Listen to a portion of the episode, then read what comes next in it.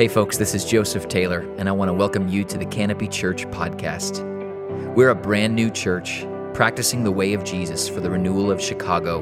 We're so glad you've joined us today. We have begun the new year by taking a big step into what's next with our official online launch. If you haven't yet joined us for an online service, consider joining us at 10 a.m. on the first and third Sundays of each month by going to canopychicago.org and clicking Watch Church Online. I hope to see you there. Okay, let's jump in. Well, good morning, church. My name is Joseph, and I'm proud and honored to lead Canopy Church alongside my wonderful wife, Maria, who you saw just a couple minutes ago. Today, as Maria said, we're closing out our series of foundational teachings called Elementals before we move to a deep dive into the book of Ephesians in a couple of weeks that will take most of uh, the way through the summer. It's been quite a journey. We've been following the leading of the Spirit, and today we conclude Elementals with a teaching on the Spirit. And although last gathering's teaching was in some ways the kind of denouement, the, the climax of this whole journey, where we saw that Jesus is the very center of the human story. He is the one who has been vindicated and proven to be the Lord and the King over everything and everybody. Nonetheless, I think I've been looking forward to today's teaching on the Spirit the most. Now, if you knew my story, you would know how unlikely that is, how unlikely a messenger I am for this particular message. If, if you've been with us for any amount of time, you've probably already picked up on the fact that I'm a bit of a wannabe intellectual, and I tend to lead with my head, which in some ways has always put me at a distinct disadvantage when it comes to the things of the Spirit. And my background has certainly not helped either growing up in a, I think what we could call a milquetoast white evangelical church in the suburbs, as far as we were concerned, the Trinity was Father, Son, and Holy Bible. We were big on the sovereignty of the Father, big on the centrality of the Son, but the Spirit, well, we didn't really know what to do with him. So he got short shrift. If we acknowledged the Spirit, it was so that he, or it, as we were probably more likely to refer to him, could just simply help us understand our Bibles. There was little room at all made for his gifts or his manifestations, let alone for his personhood and his power.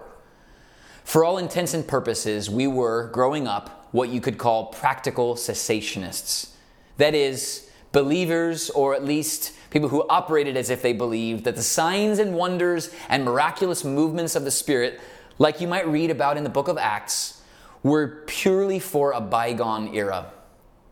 I was taught explicitly that the pursuit of experiences of the Spirit and of signs and wonders, those were for those heretical and those kind of hysterical charismatics who'd gone completely off the rails of orthodoxy and normalcy. Ours was a more staid and orderly and predictable religion. And because of that, I spent most of my time at church as a teenager sleeping through the sermons and getting my kicks elsewhere.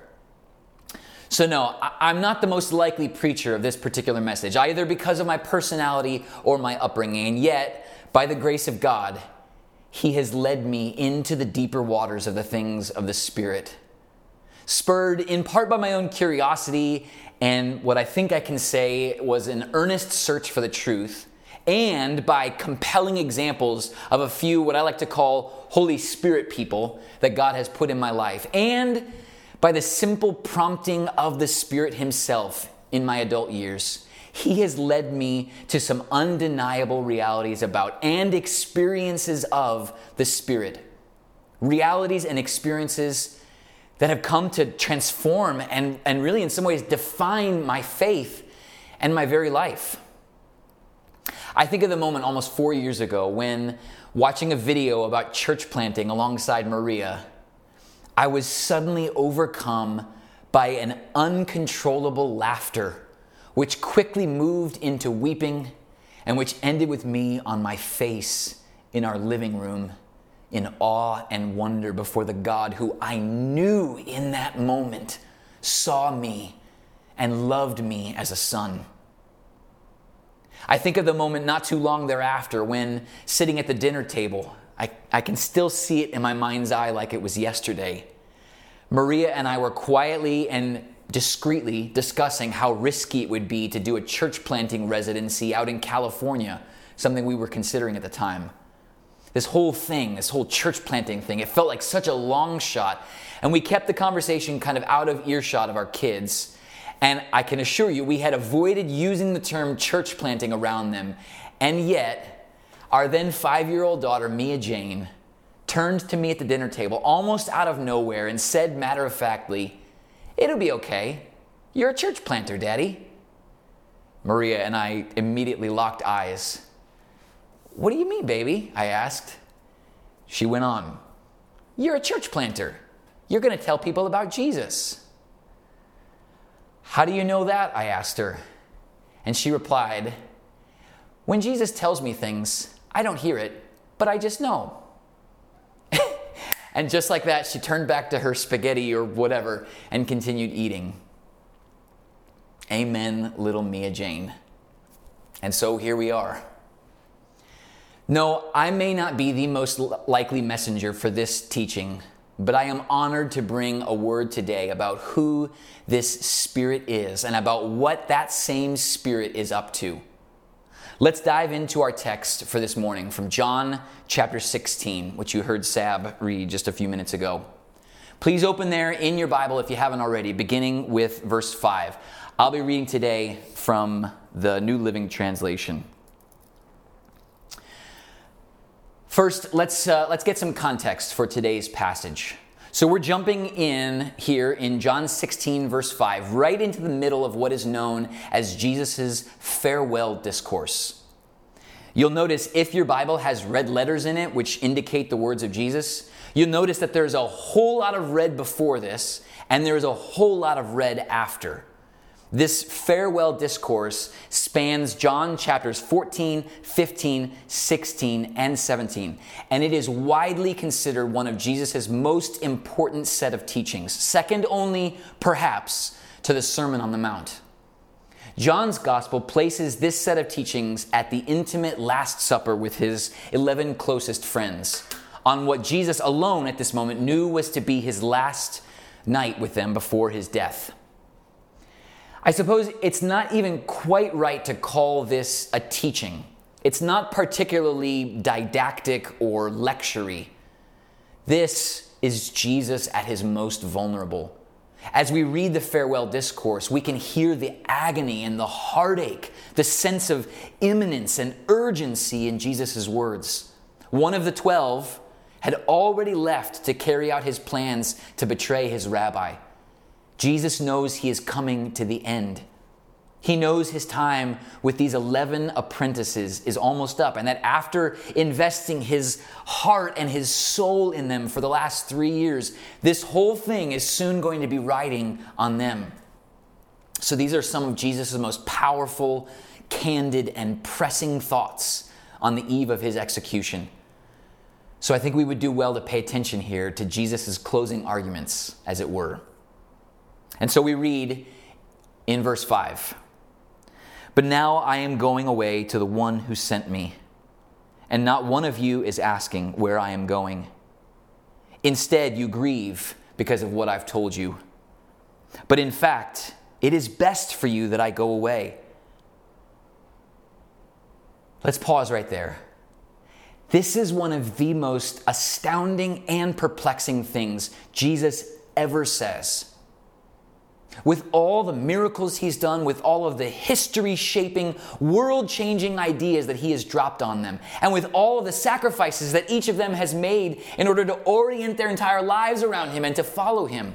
Not to mention with all the joy and the intimacy and the camaraderie of their shared lives together, how in the world could it be better for them that Jesus go away than that he stay? And for those of us who today, in spite of the great span of time separating his earthly life from our own, For us, having been so intrigued and compelled and life alteringly affected by this rabbi from Nazareth, we can only imagine how incredible it would be to have him with us here in the flesh. Wouldn't it be best if, if he were here? Isn't it better to have the Messiah with you in person? So, how on God's good earth can he say that it is best for them that he go away? The alternative, that is, whatever it is that his departure would bring, would have to be absolutely out of this world. And as it turns out, it is. He continues in verse 7 It is best for you that I go away, because if I don't, the advocate won't come. The advocate. The Greek word here is parakletos, often translated as paraclete. And it's a word that we should absolutely pay attention to. Some translators render it as encourager or comforter or counselor. Now, paraclete is essentially a legal term. It means a legal advocate, someone who comes to your defense when you are facing legal jeopardy. So, why would Jesus use this term? Why the legal connotation? Well, if you read back into chapter 15, Jesus has just shared with them the amazingly good news that they are going to be hated, rejected, and persecuted because of their association with Jesus. He says, Since they persecuted me, naturally they will persecute you. I chose you to come out of the world, so it hates you. He says, This and the news of his imminent departure are why they are stunned into grief filled silence. But the implications for this hatred and this rejection that they were that Jesus has just promised that they're going to face, they were not just relational or interpersonal. They were also legal, moral, and, and physical or bodily. In other words, the stakes were not just that they might lose friends or that they might have falling outs with their families, although those things were going to happen as well. The stakes were also that they would be sued, judged, convicted, imprisoned, and even executed solely because of their belief and proclamation that Jesus was Lord. They would be deemed as heretics and liars by those perceived to have the moral high ground. And when they faced this hatred, they would be forced to ask themselves, as all those who have faced hatred before have had to ask, Am I in the wrong? Have you ever faced hatred before? More to the point, have you ever faced hatred or rejection or judgment from an authority figure? It begs the question Have I done something wrong? Do I deserve this treatment? And when faced with these questions, when faced with this opposition, especially opposition with the power to convict and judge and punish you, everyone needs an advocate. Walter McMillan knew this all too well. In 1988, Walt, a black man and the owner of a thriving small business in Monroeville, Alabama, was arrested for the murder of a white woman. McMillan had no prior arrests. He had no apparent motive for murdering a woman whom he had never met. There was no physical evidence whatsoever tying him to the crime, and he had numerous alibis who testified to investigators that he was with his church at a Friday night fish fry at the time of the murder. But none of this daunted prosecutors or the eventual jury, nor did the fact that he was accused, first accused by a drug addicted white man who, as it would later turn out, had been pressured by officers to perjure himself by naming McMillan as the culprit. And so McMillan, Mc, and so rather was arrested, and for reasons that continue to baffle observers and legal experts to this day, he was immediately put on death row, 15 months before his trial would even begin. The eventual trial lasted only a day and a half Walt was found guilty and sentenced by the jury to life in prison. And yet, extraordinarily, the judge overruled the jury's life sentence and unilaterally decided to impose the death penalty. After a day and a half long trial, as if 15 months sitting in a death row cell hadn't already made that a foregone conclusion. Walt desperately needed an advocate He needed someone to stand up for him, to stand beside him, and to argue this is wrong, this is false, this man is innocent. And he got one in an idealistic young Harvard Law graduate, a Christian, mind you, named Bryan Stevenson. Stevenson had just started an organization called the Equal Justice Initiative. And when Stevenson saw the paltry case that the state of Alabama had used to convict McMillan, he took on his case.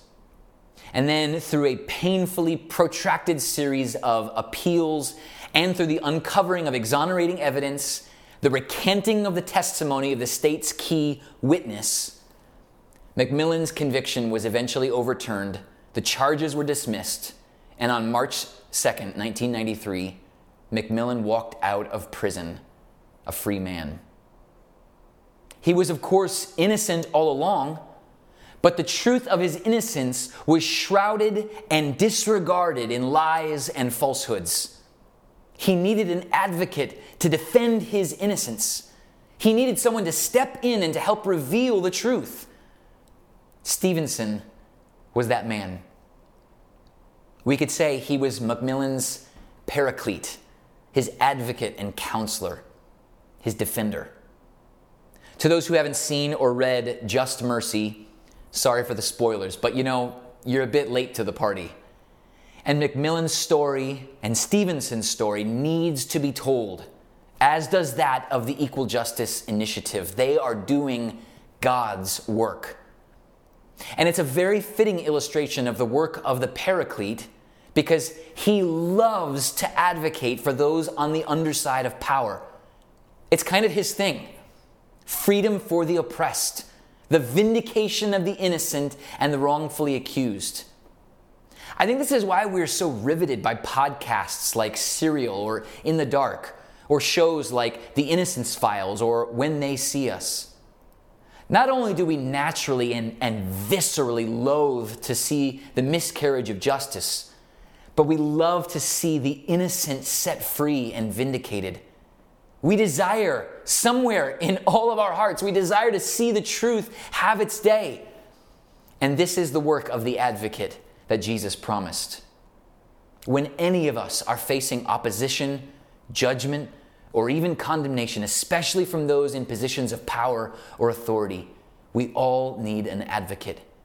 And because Jesus knew that his apprentices would face this very kind of unjust hatred and opposition, he knew that it was best that he go away so that he could send the paraclete, the advocate, to defend and vindicate the disciples and their gospel message.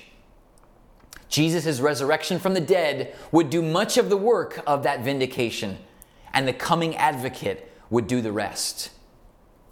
Now, Jesus continues in verse 7. If I do go away, then I will send him to you. And when he comes, he will convict. Actually, let me, let me pause right there. I want you to notice the pronouns here. He doesn't say, then I will send it to you. The one whom he, was, he would send is not an it. This is not the universe or karma or some other impersonal force coming to help. An impersonal force cannot come to help. Gravity doesn't come to help you or to advocate for you. Only a person can. The paraclete is a person, a person with thoughts and feelings and hopes and desires and a will. If we skip from here down to verse 13 for a moment, we will see what Jesus calls this advocate or helper. He says, When the Spirit of truth comes, he will guide you into all truth. Jesus calls him here the Spirit of truth. In Greek, this is pneuma ho aletheia. Pneuma ho aletheia. And this brings us to the real meat of today's teaching. Pneuma and its Hebrew equivalent ruach mean wind or breath or spirit, and they run deep in the scriptures. On page one of the Bible, we read that in the beginning the earth was a formless and chaotic void but that the Ruach was hovering over the waters, almost like a pregnant woman ready to give birth. After that first appearance on page one, the Spirit shows up over and over throughout the pages of redemptive history. He shows up as an inspirer of divine revelation to the prophets. He shows up as a warrior and defender in desperate moments. He shows up as the supernatural inspiration and the animating power for the artisans and the craftsmen who built the tabernacle and all of its beautifully made artifacts. He shows up as a mighty wind. He shows up as a raging fire. He shows up as a gentle whisper. But his presence is fleeting and enigmatic. He's there one moment and gone the next. He's seemingly absent from the story for entire generations. And the picture we get of his character and his nature, it's like a rough sketch that's shrouded in mystery and ambiguity. But then, in the ministry of Jesus, we suddenly see the presence and the character of the Spirit come into vivid detail and color. In the Gospels, we read that at Jesus' baptism, those present witnessed the Spirit descending on him in the form of a dove.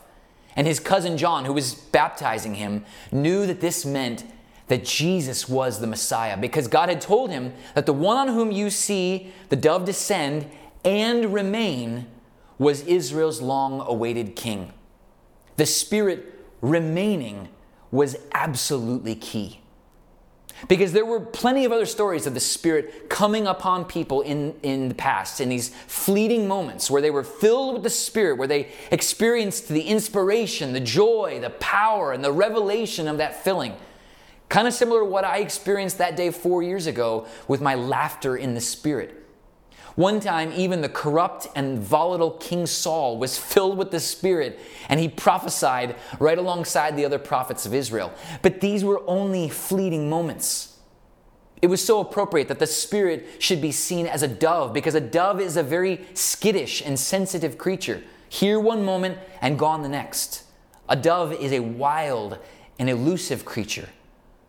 And so too is the Spirit. The Spirit never remained. He was like the wind, and you never knew when or where he might blow. But with Jesus, it was different. On him, the Spirit descended, and there he stayed. And all the things that Jesus did from that day forward were done in the power of the Spirit. The Spirit was the source of Jesus' power, of his remarkable teaching authority. The Spirit was the one opening his apprentices' ears to hear and receive the truth. The Spirit was the one who would later allow them to remember and to write down all that they had heard Jesus teach, because he is the Spirit of truth. And as Jesus taught and performed miracles and dismantled the status quo religion of his day and did all the other incredible things that he did, he was showing us the true power and nature of the Spirit. The Spirit heals, the Spirit illuminates, but most of all, the Spirit sets people free. This is why Jesus quoted from the prophet Isaiah that the Ruach of Yahweh was upon him, anointing him to do what? To proclaim freedom. Freedom for the captives, freedom for the oppressed, a freedom found in the revelation of truth. This is why he taught in John chapter 8 that, quote, if you hold to my teaching, you are really my disciples. Then you will know the truth, and the truth will set you free. Jesus understood that the truth was illuminated and animated by the Spirit of truth himself, and that the truth was the only real and lasting. The truth, let me say that again the truth was the only place real and lasting freedom could be found. Truth and freedom go hand in hand. Without truth, there is no real freedom. Lies, deceptions, false ideas, these are prisons which lock people into false narratives about what is real and what is good and about who they really are. But the Spirit of truth penetrates these false narratives. He takes a pin to the bubbles of self deception and wishful thinking. He exposes the sometimes awful and horrific truths that people would rather not see or have seen.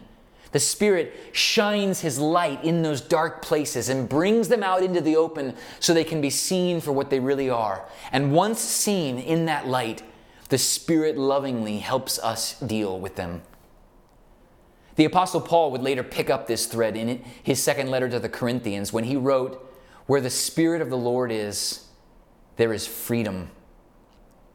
But the central truth that the Spirit is always fixated on revealing in the heart and mind of every individual, in every culture, and in every generation, the central truth that he keeps coming back to is that Jesus is Lord.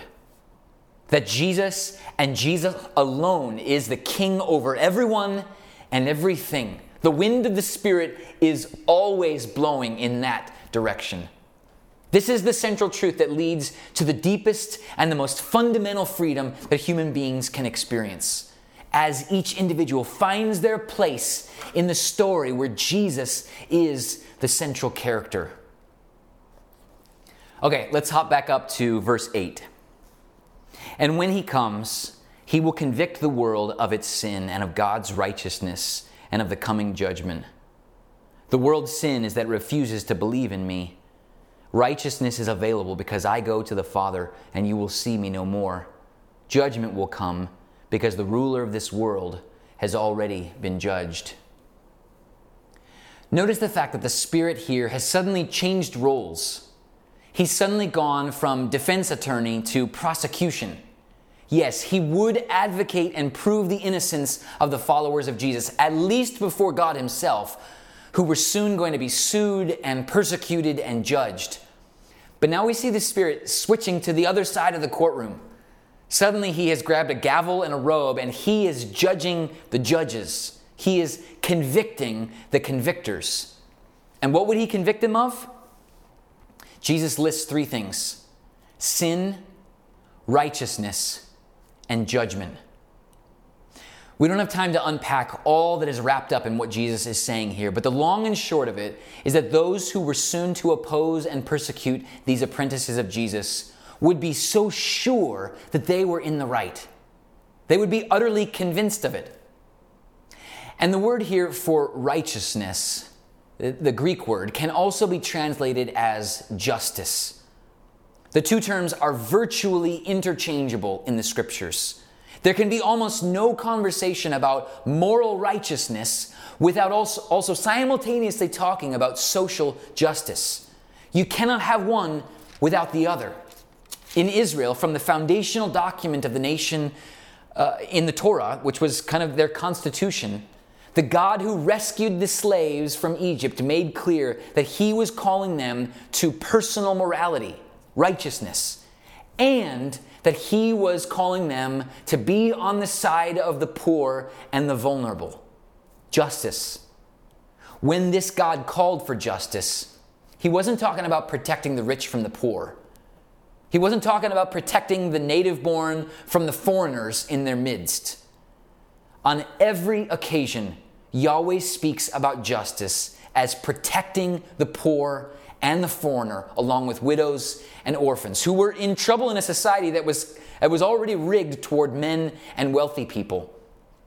A constant concern in, in the Old Testament is that the rich have the ears of the judges, while the poor do not. This is injustice.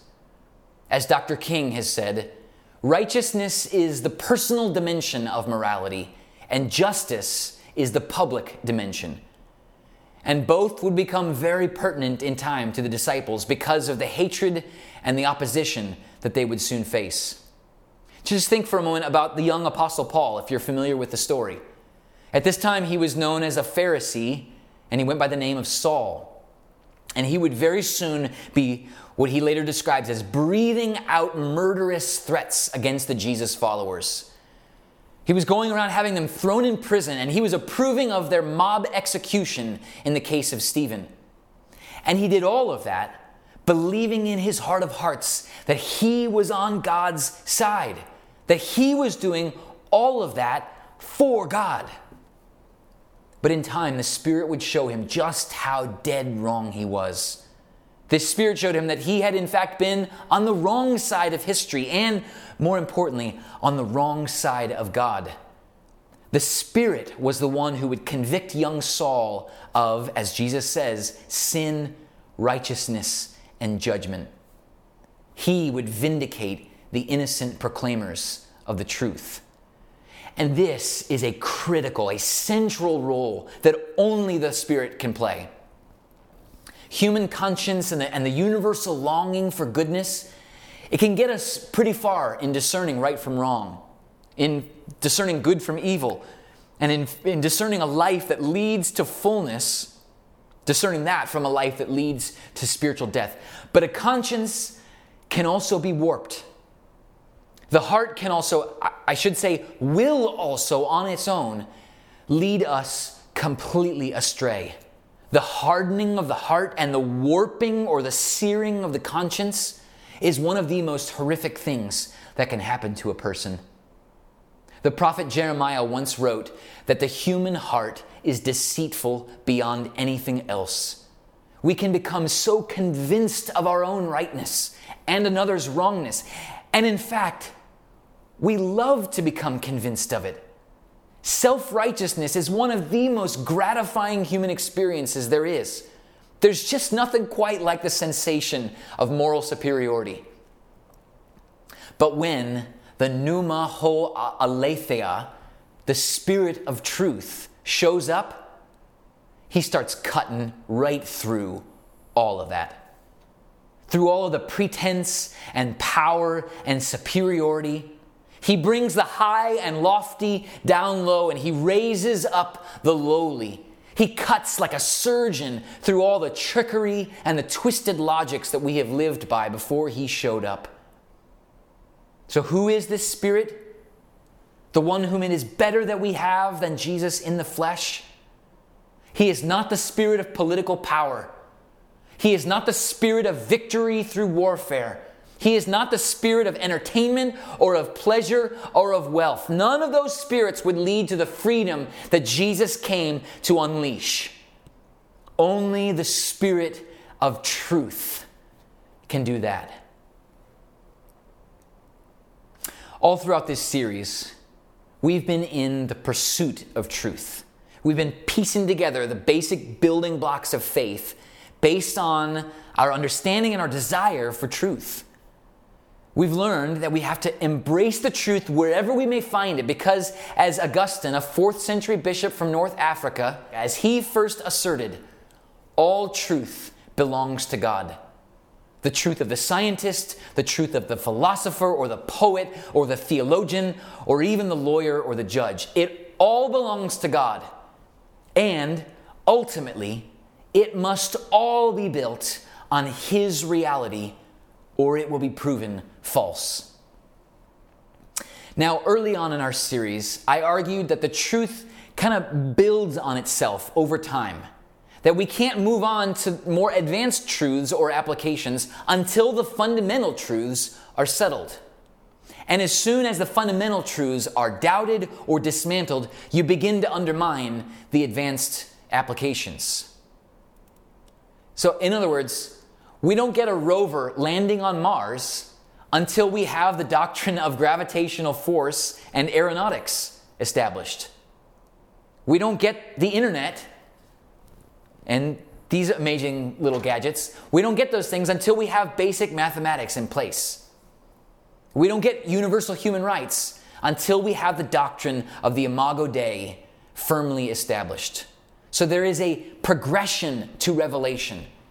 And as much as this applies to truths of general revelation, it applies doubly so to the truths of the Spirit, the truths of what we have been calling divine revelation. What I'm describing here is a doctrine known as progressive revelation. The 19th century Presbyterian theologian Charles Hodge described it like this the progressive character of divine revelation is recognized in relation to all the great doctrines of the Bible.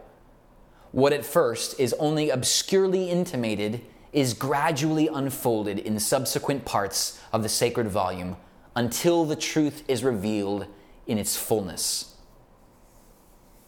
This is why it can sometimes seem like the Bible contradicts itself, or why the Old Testament can seem so different from the New. It's because the Spirit has revealed slowly over the course of time through history more and more of the truth about who God is and about how life is supposed to work. And Jesus is the key that unlocks it all.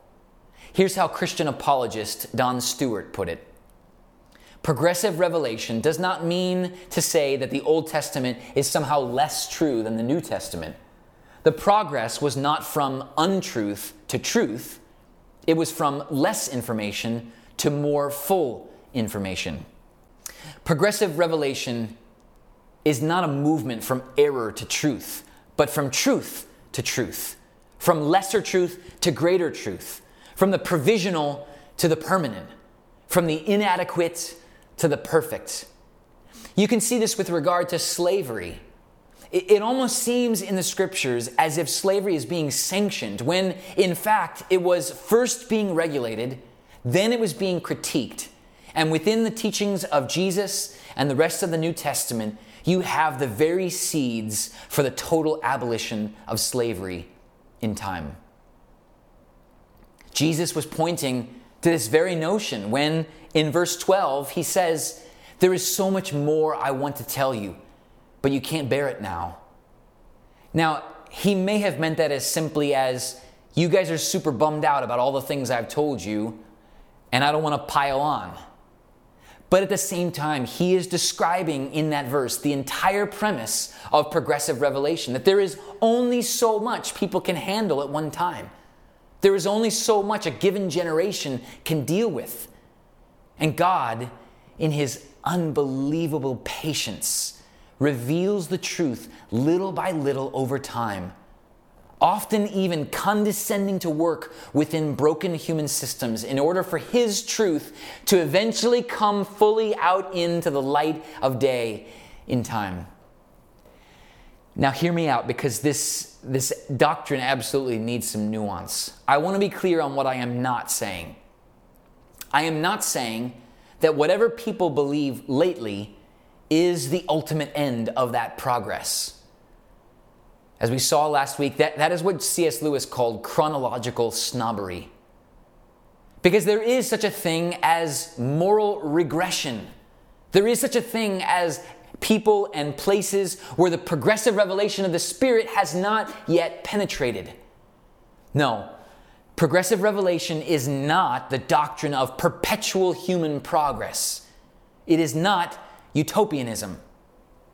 It is simply the belief that God only reveals over time what people are able to bear, and that His truth often builds on itself. Let me reframe the whole idea this way Progressive revelation is like the work of the Spirit in each progressive generation. And it's a progress that we can only see as we chart the movement of the Spirit through history. Many people have read the book of Acts and they've read about the day of Pentecost, this day of power, this, this watershed day where everything changed. And they've been enthralled with the dynamism, the expansion, with the miracles. And rightly so. This was when the Holy Spirit was doing some of his best work. But in some ways, he was only just getting started. Because there have been many subsequent revival or renewal movements down through history and all around the world. And they didn't all look like the book of Acts. They shared many common features, without question, the central one being the confession that Jesus is Lord. But each movement was also unique. And in some cases, the renewal movements were building on the work of the Spirit from previous generations.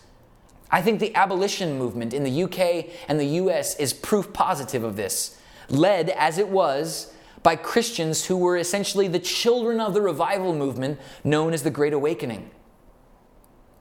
But I also think of the Azusa Street Revival in America in the, in the early 20th century. If you're not familiar with what God did at Azusa Street, it's well worth your time to read up on it, folks.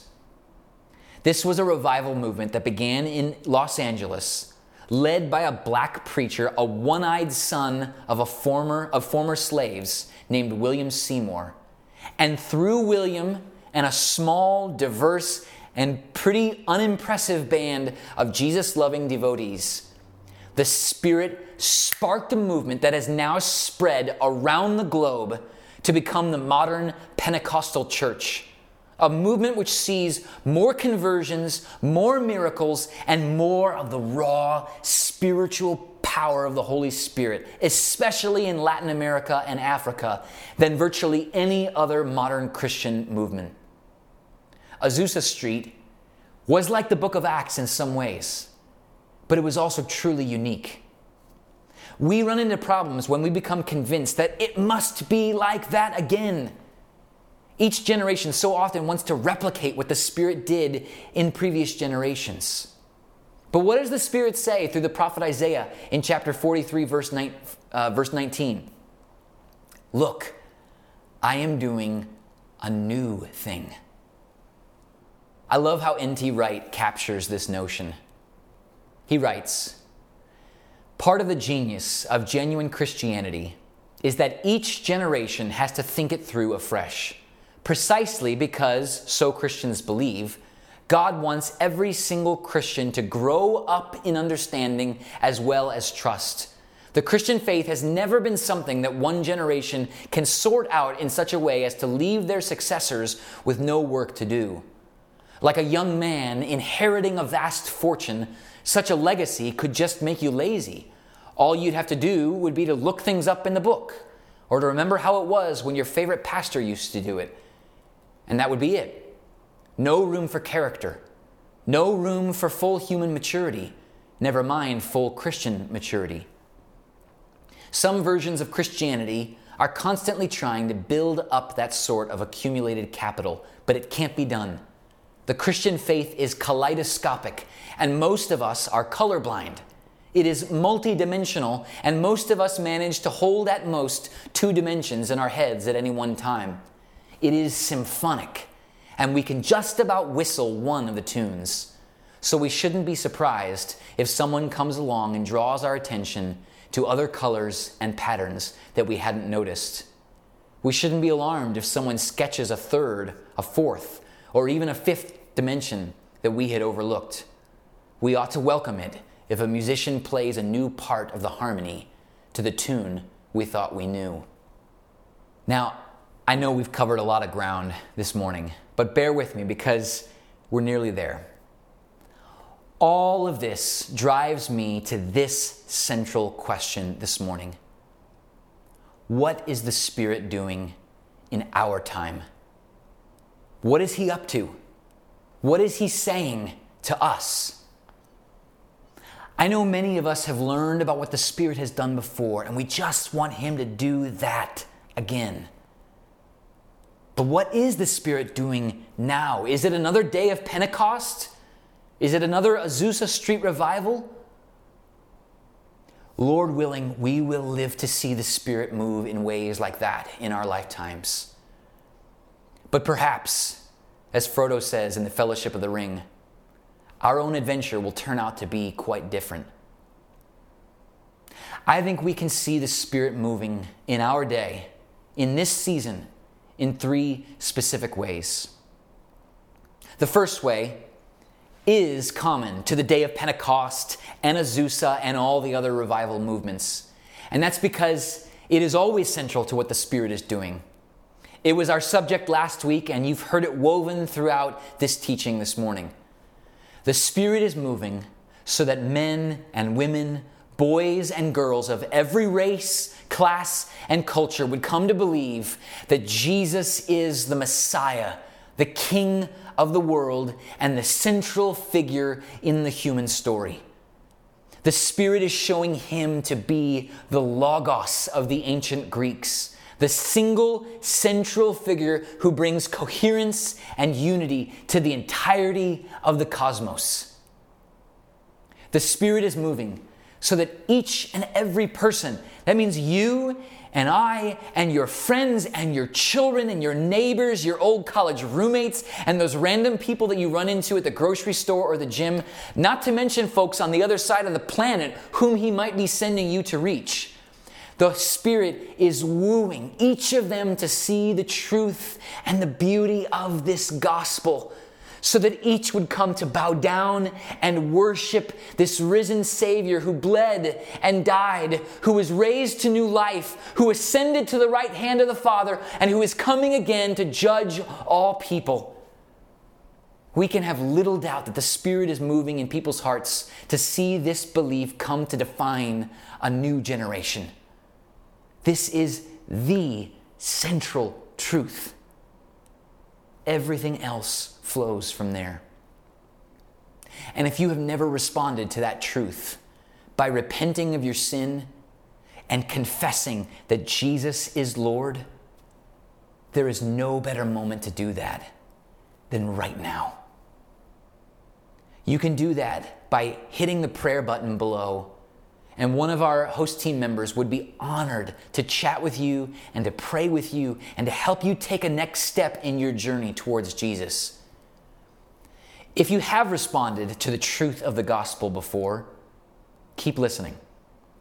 Because, secondly, I think we can sense the Spirit calling us to give Him fresh ears and wide open eyes. To hear His voice as if for the first time. Maybe the Bible has struck you lately as a bit stale or a bit problematic. Maybe sin in your own life has crept in and it has hardened your heart or dulled your senses. The Holy Spirit wants to help us penetrate the lies that have fueled those things. And He wants to set us free in a totally new way. He wants to show us why it is truly better that we have Him as a helper and an encourager and as an advocate than if we had Jesus with us right here this is part of the beauty of a moment like the tumult of our current cultural moment. In some ways, all the old expectations are gone. Many of the old ideas have suddenly been churned up, and in that churn and in that void, there is a new opportunity to see the Spirit and to hear Him speaking to us. I recognize that there is mystery in how we hear Him and how we understand Him. But Jesus said that his sheep would know his voice and they would follow him. So let's turn our listening ears to our Savior and our watching eyes to him. And having given him our open eyes and ears, third and finally, I believe we must recognize that the Spirit is moving in this generation to convict people about the sins of racism and white supremacy sins that have plagued our nation since white folks first washed, washed up on its shores. Is it not, after all, the Holy Spirit who has been highlighting Isaiah 61 about the proclamation of the freedom for the captives in our midst over the last year? Have we not all been compelled by that text? And is it not the Holy Spirit who is animating the desire more broadly for justice? Is it not the Spirit who is, who is revealing the unique application of the Imago Dei to the belief that black lives matter? Is it not the Holy Spirit who is highlighting before the watching world the moral authority of the black church in America? An authority that the white evangelical church currently does not bear, in part because 80% of white evangelicals refuse to disabuse themselves of a racist political platform built on a multitude of conspiracies and falsehoods and led at the moment by a prolific liar and egotist. It's as if God has placed mysteries of the faith in the black experience in America. We understand the cross of Jesus Christ more fully when we look at the lynching tree we understand the shedding of Jesus' innocent blood more fully when we look at the shedding of the innocent blood of black and brown folks in our history. We understand the gospel more fully when we see it through the lens of suffering, as our black brothers and sisters have been uniquely suited to do. We understand the foundational concepts of righteousness and justice more fully when we hear them from black voices like Dr. King or Howard Thurman or James Cone or John Perkins. And we feel the conviction of sin and justice and judgment when we read Jemar Tisby showing us how our white forebears, how the white forebears of the American evangelical church have been complicit and, in many cases, directly responsible for the oppression, the marginalization, and the economic dispossession of black folks throughout American history, right up until the present moment. White money has been used to perpetuate white advantage and it is all built on the pernicious and persistent lie that white lives are worth more than black and brown lives. And we must partner with the Spirit to say, we will not swallow that lie anymore. We will not let white hegemony define our generation. This is why I must agree with Chicago's own Reverend Charlie Dates when he asserts that there is no better place in America to encounter the true gospel today than in the black pulpit. The Spirit of truth is leading us in this journey. He is not tame, but He is good. And this whole journey begins with a very simple prayer Come, Holy Spirit. Would you pray that with me?